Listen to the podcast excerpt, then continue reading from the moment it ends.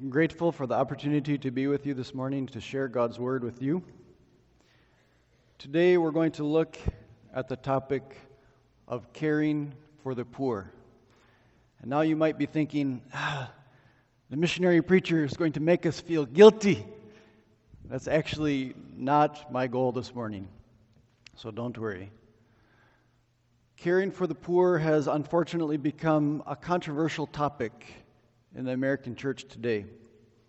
We are very polarized. We have some of us who we criticize other Christians, saying that they focus only on evangelism and they don't care about poverty and injustice. And then some of us are quick to criticize other Christians and say they seem to be distracted from the true gospel because they're always talking about poverty and justice. Today, we are looking at caring for the poor. But today we are looking at the good news of the gospel. Both are important. But it's not about trying to balance the two. Rather, we're going to look at how the two are intimately connected according to the Bible. And we need to understand the order of that connection. So listen to God's word today from 1 John chapter 3. This was written thousands of years ago, before all of our polarization, but let God speak to you freshly through his word this morning. Chapter 3, 1 John, starting at verse 11, going up to verse 20. This is the message you heard from the beginning. We should love one another. Do not be like Cain who belonged to the evil one and murdered his brother. And why did he murder him? Because his own actions were evil and his brothers were righteousness. Were righteous. Do not be surprised, my brothers, if the world hates you. We know that we have passed from death to life because we love our brothers. Anyone who does not love remains in death. Anyone who hates his brother is a murderer, and you know that no murderer has eternal life in him. This is how we know what love is. Jesus Christ laid down his life for us, and we ought to lay down our lives for our brothers. If anyone has material possessions and sees his brother in need, but has no pity on him, how can the love of God be in him? Dear children, let us not love with words or tongue, but with actions and in truth. This, then, is how we know that we belong to the truth, and how we set our hearts at rest in His presence whenever our hearts condemn us. For God is greater than our hearts, and He knows everything. This is the word of the Lord.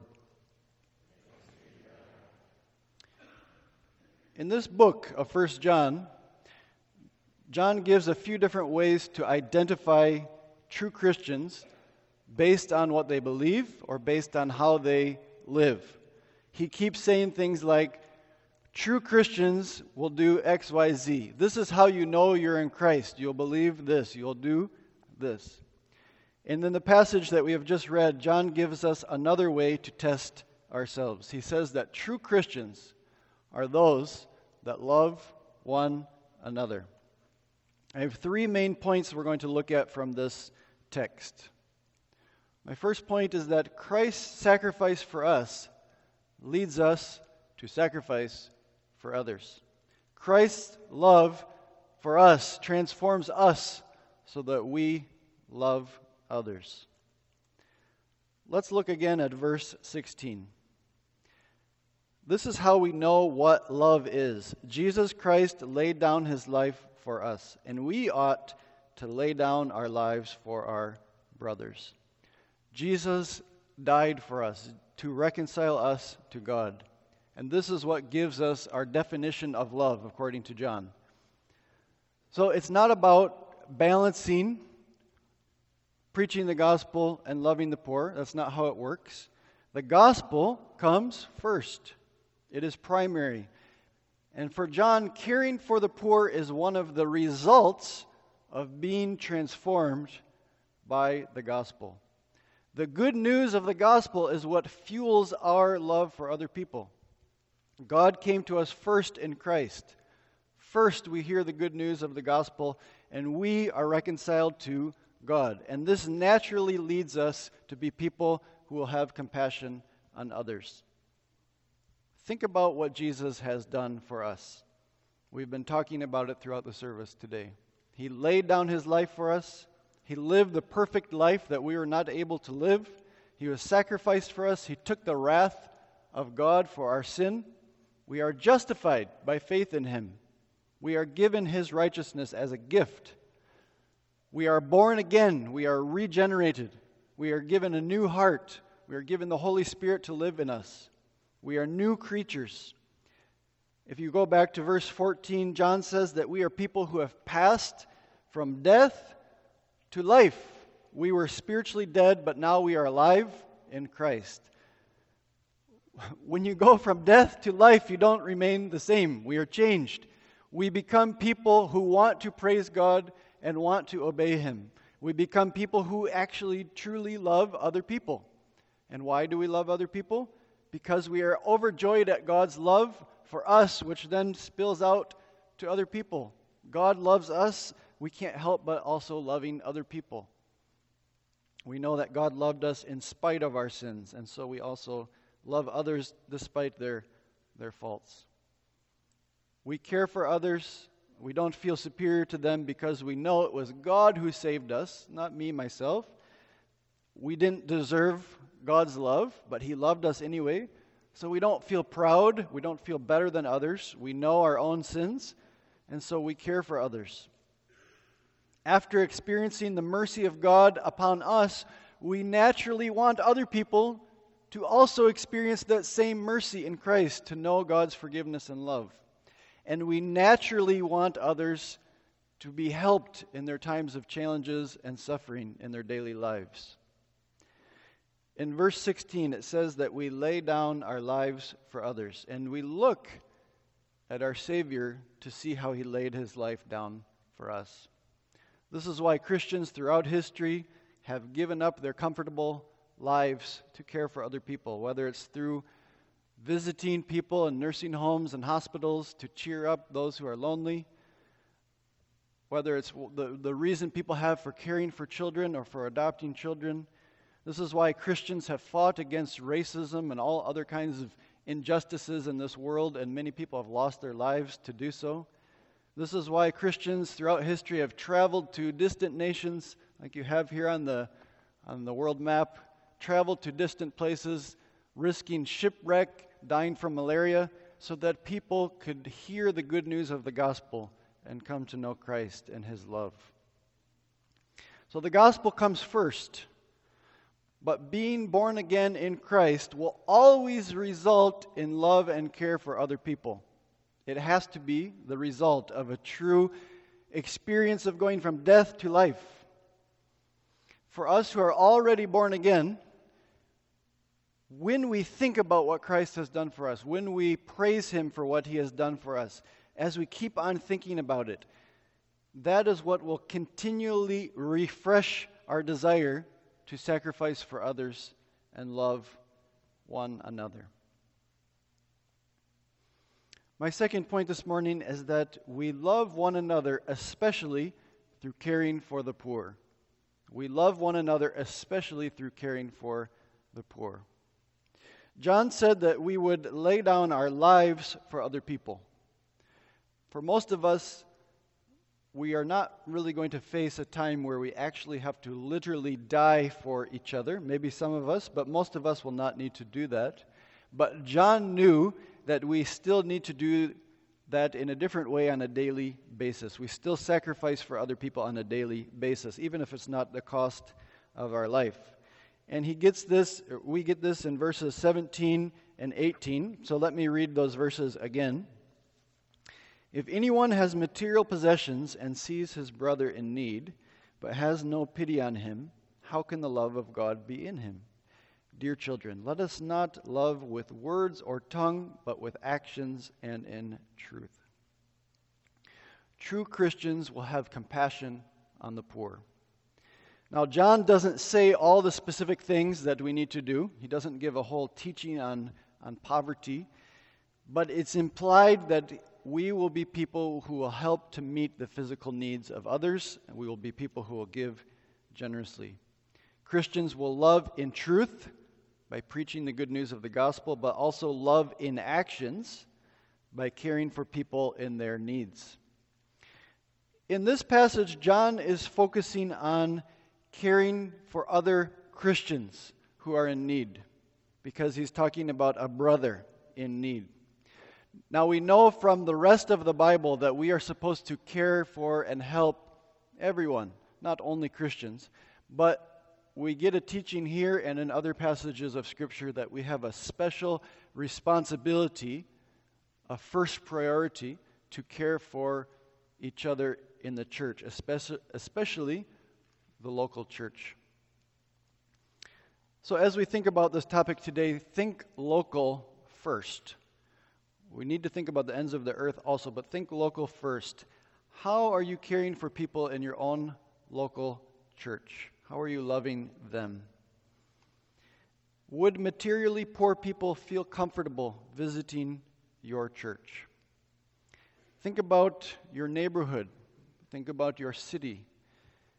Helping people might mean welcoming the refugee family that, that moves in, driving them around, showing them where to, where to do this, where to do that. Helping people in this community might mean tutoring in the local school. It might mean befriending a homeless person, having a real relationship, an ongoing friendship where you, you're inviting them over, you're spending time talking. It might mean babysitting for a single mother in your neighborhood. And it might mean giving financially to outreach programs in this city that work with materially poor people. So we can begin thinking locally first, but then we can think about the ends of the earth as well. And we can especially think there's many needs around the world, but John is, is calling us to think about our brothers and sisters in Christ. So, what about our brothers and sisters in Christ around the world? In Uganda, where we come from, there are pastors who are thirsting for Bible college. They want to be trained, but they don't have the resources to be able to go to Bible college. There are other people, many of our friends, who struggle to get enough money to pay for the school fees for their children, for what they call primary school, secondary school. So that would be elementary school here, and middle school, high school. And sometimes they will even our friends, they'll sell so much of their food that they grew in their farm that to, to pay for those school fees that they'll run out of food eventually and then they don't know what to do. The food has gone out because they did not save enough of their harvest because of those expensive school fees.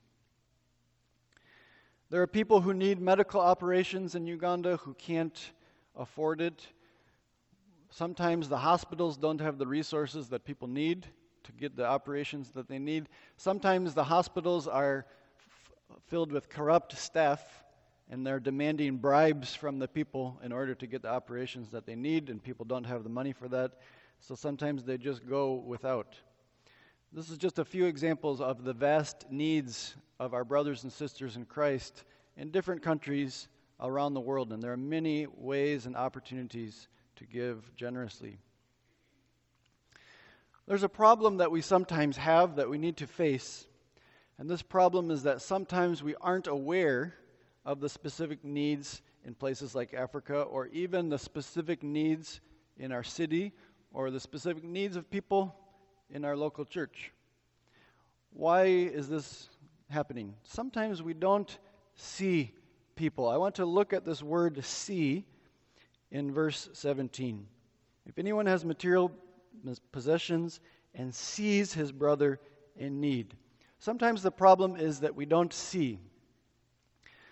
When we see someone face to face who's in need, most of us, because of the love we have in Christ, most of us we're quick to show compassion when we see that person face to face. But sometimes our lifestyles or the choices that we make can make it harder to see others. In Uganda, I'm using this just as an example, Sarah and I get requests nearly every day, genuine requests from pastors, from friends, or from strangers asking for financial support or for food because of real problems and challenges in their lives. And it can be depressing for us to think about all those challenges that people are going through, our friends. It can be stressful for us also to think about what is the best way for us to, to respond? What should we do? My point is that if you are friends with the poor, you will, you will see them naturally, but you can avoid seeing when you don't know poor people. Please understand, I'm not trying to make you feel guilty. I'm not saying that we all need to move to Uganda, please, no. That's not what I'm saying, but I'm trying to help us understand that when something is out of sight, it's out of mind. So for us, it's in our face all the time.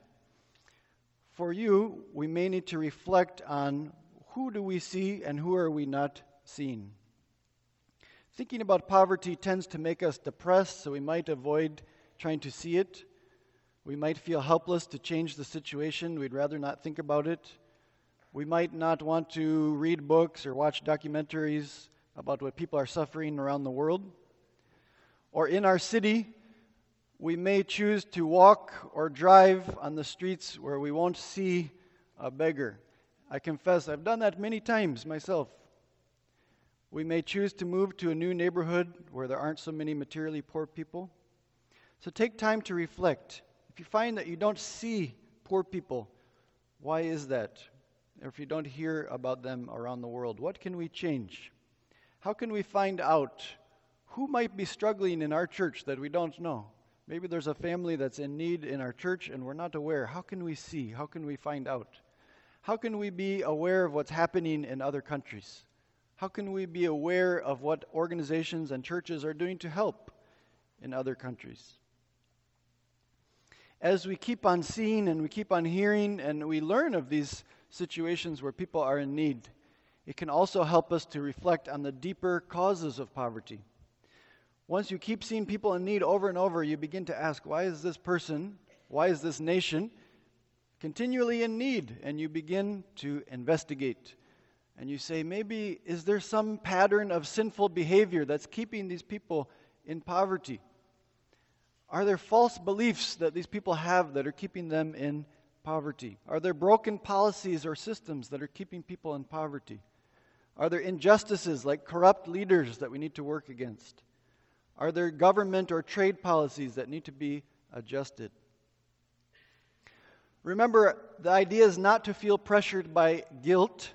We should want to see, we should want to understand, we should want to think about the causes of poverty because of our love, because we love people, so we want to find out and we want to help. It's because of the love we have experienced in Christ that will make us look, that will make us see, that will make us investigate. Let me share a story with you to, to encourage us. One of the training programs we mentioned was Timothy Leadership Training. And in that training, this was some years ago already, there was a pastor, Otto Dennis, and he was very touched by learning about God's love for his people. And that reflecting on the good news of the gospel and God's love for him touched him and made him want to go out and help others. And so he made a plan to show love to elderly people in the village community near him.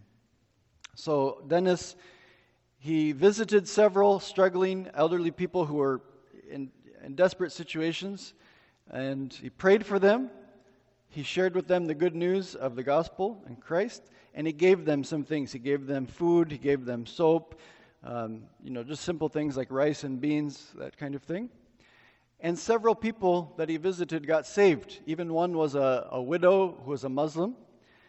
Uh, another elderly woman, he fixed up her, her compound, which was, they call it bushy. It was like uh, needed to be cleaned. He fixed up her, her hut. And the cool thing was that as he cared for these elderly people. Other people in the community were seeing what he was doing, and they were wondering, why is this person caring for these people? And they were touched. And some of them came and, and talked to him. And in the end, about 10 people came to know Christ as their Savior, and it resulted in a new church being planted in that area, starting with those people. And now they're worshiping today still. It was several years ago. They're continuing to worship uh, together today. I just talked to him a couple weeks ago. And now this church is continuing to grow, and this church is also caring for widows and needy people in their area. So you can see again what we've said the gospel came first. Otto, Dennis, was overjoyed again at the goodness and love of God in Christ. And that spurred in him, thinking about God's love for him, spurred compassion in him so that he also wanted to show compassion to the elderly in the other community. And the result of that was other people taking interest, and they ended up hearing the gospel and coming to know Christ. And now again, this church is caring for other people with their physical need. So the love we experience in Christ overflows to other people, which also attracts people again to Christ, and it just keeps on going and producing fruit and producing change. So we need to follow Christ's example and care for the poor. Now, poverty is a very complicated subject. I'm not going to try to give a long teaching about it this morning, but I encourage you to read the book I mentioned, When Helping Hurts. It's a very good book about preaching the gospel and helping people holistically with their material poverty. We need to care for the poor holistically. We need to preach the good news of salvation as we also help with people's physical needs.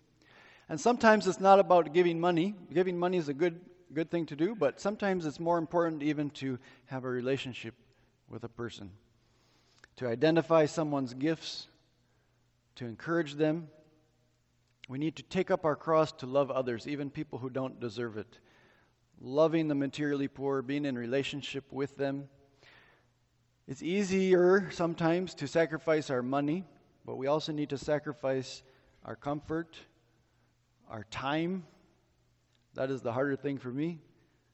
But sacrificing our comfort and our time to spend time with people who are poor, to really walk with them. The love of Jesus calls us to do that. My third point this morning, and last point, is that loving others is part of the evidence that we belong to Christ. And it is one of the ways that God reassures us of our salvation in Christ. Let's look again what John says. In verse 14, he states this idea positively. He says that we know we have passed from death to life because, why? We love our brothers. In verse 15, he states it negatively. He says, Anyone who hates his brother is a murderer, and there's no eternal life in him. So if you have hate instead of love, you don't have the evidence of eternal life. Verse 17 states it negatively again. If anyone has material possessions and sees his brother in need, but has no pity on him, how can the love of God be in him? And the implied answer is it can't be. And then verse 19, he states it positively again. He says, This is how we know that we belong to the truth. So there's many, many times through this passage, John is trying to say, This is how you know that you have really been changed. You've gone from death to life. You are a new person in Christ. You become someone who loves others, especially the poor. Now, don't misunderstand. John is not saying that you become saved by caring for the poor. No, that can't work. You can't give away all that you have and work against injustice and then say somehow God is going to accept me. No, it's only in Christ by His grace that we are saved. It's just that the result of that salvation will be that we will become someone who cares for others. You've known God's love, and you will love others. This is supposed to assure us, and it's supposed to comfort us that, yes, I have someone who has been changed by Christ. I am in Christ. He has changed me. It's supposed to assure you and uh, comfort you. In our Reformed confessions, we have the same teaching. In the Canons of Dort, the first point, the Article 12, it talks about having assurance of our salvation. How do we get that assurance? Through seeing the fruits of the Christian life in ourselves. Fruits such as our love for other people. It's saying that as we see the fruits of the Christian life in ourselves, it assures us that we are in Christ and He is working in our lives. The canons also say that seeing these fruits fills us with spiritual joy and holy delight. So as I see my love for other people, it gives me spiritual joy and holy delight. But this is not proud delight. It's not saying, look at how great I am, all the ways I'm caring for the poor. No. It's an inward joy, not a proud joy, but an inward joy. It's saying, wow, God, look at how you've changed my life. I like to think of Zacchaeus, the tax collector, the greedy tax collector who experiences God's grace in Christ when Jesus comes to him first. And then he suddenly shouts out, Look, Lord, here and now I give half of my possessions to the poor, and if I have cheated anybody out of anything, I will pay back four times the amount.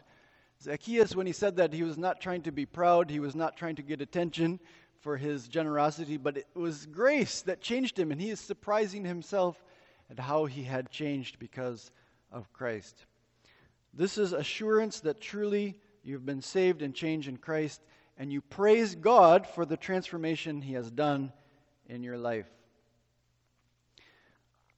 But what if you don't feel this assurance? What if you're wondering about whether or not Christ has truly changed your life? Wonder maybe some of you are wondering whether or not you are truly saved, whether you're in Christ. If this is you, and you're not sure, do I know Christ personally or not? Maybe you've been in church many years, but you're still wrestling with this question. I would love to talk to you after the service about that. The pastor, Peter, would love to talk to you about that.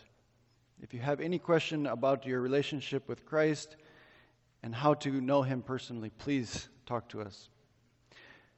There are others of us here today, others of us here this morning, who know that we belong to Jesus, and we don't doubt that. But we hear what John is saying about the poor, and it still doesn't give us much assurance about our salvation, as I've been talking about. Maybe it actually even gives us some doubts because we feel guilty that we aren't doing enough. You're not alone. If I look at my life, probably I'm helping people now more than I have in the past, but the more I help, the more guilty I sometimes feel that I'm not doing enough.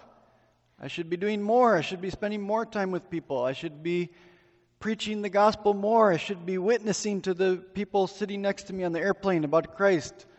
You know, there's so many things that come into our mind. We say we're not doing enough. And so we read these words, and John is saying we're supposed to be assured, and yet we, we don't feel that assurance sometimes. John has hopeful words for us as well when we feel this way. If we look at verses 19 through 22. These verses here at the end of that passage, 19 to 22, are quite confusing in the original Greek language. There's different interpretations, but most of the commentaries agree that John is offering reassurance to us when we feel like I just said, when we feel like we're not doing enough. He's saying that God is greater than our hearts, even when our hearts condemn us. God is greater than our hearts, and He knows everything. Our hearts condemn us when we feel like we're not doing enough. We look at our love for other people and we recognize that it's not a perfect love. But God is greater than our conscience. He brings peace to our hearts. He knows everything. He knows that we are people who are trying to love others even though we don't do it perfectly.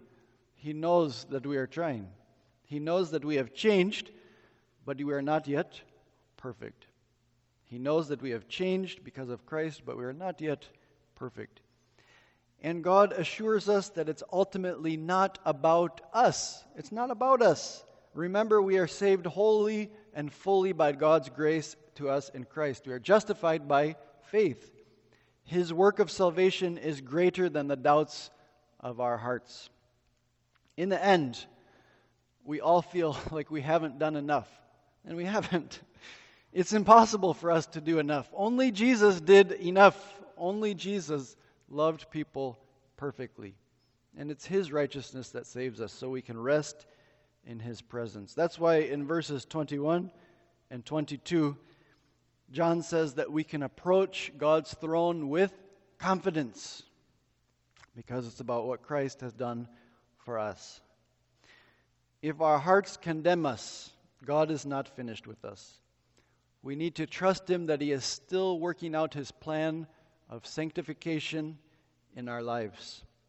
Even right now, as, as you listen to this message, God is doing a new work in us today to continually transform us, to rejoice more and more in His love, and to make us people who show love and compassion to others. So go out this week rejoicing and praising God for what He has done for us in Christ. And as a response to that great love, love other people, love the poor, love your brothers and sisters in this church. And that love will keep on having an effect and keep on resulting in more and more people coming to know Christ and more and more people being helped. Let's pray.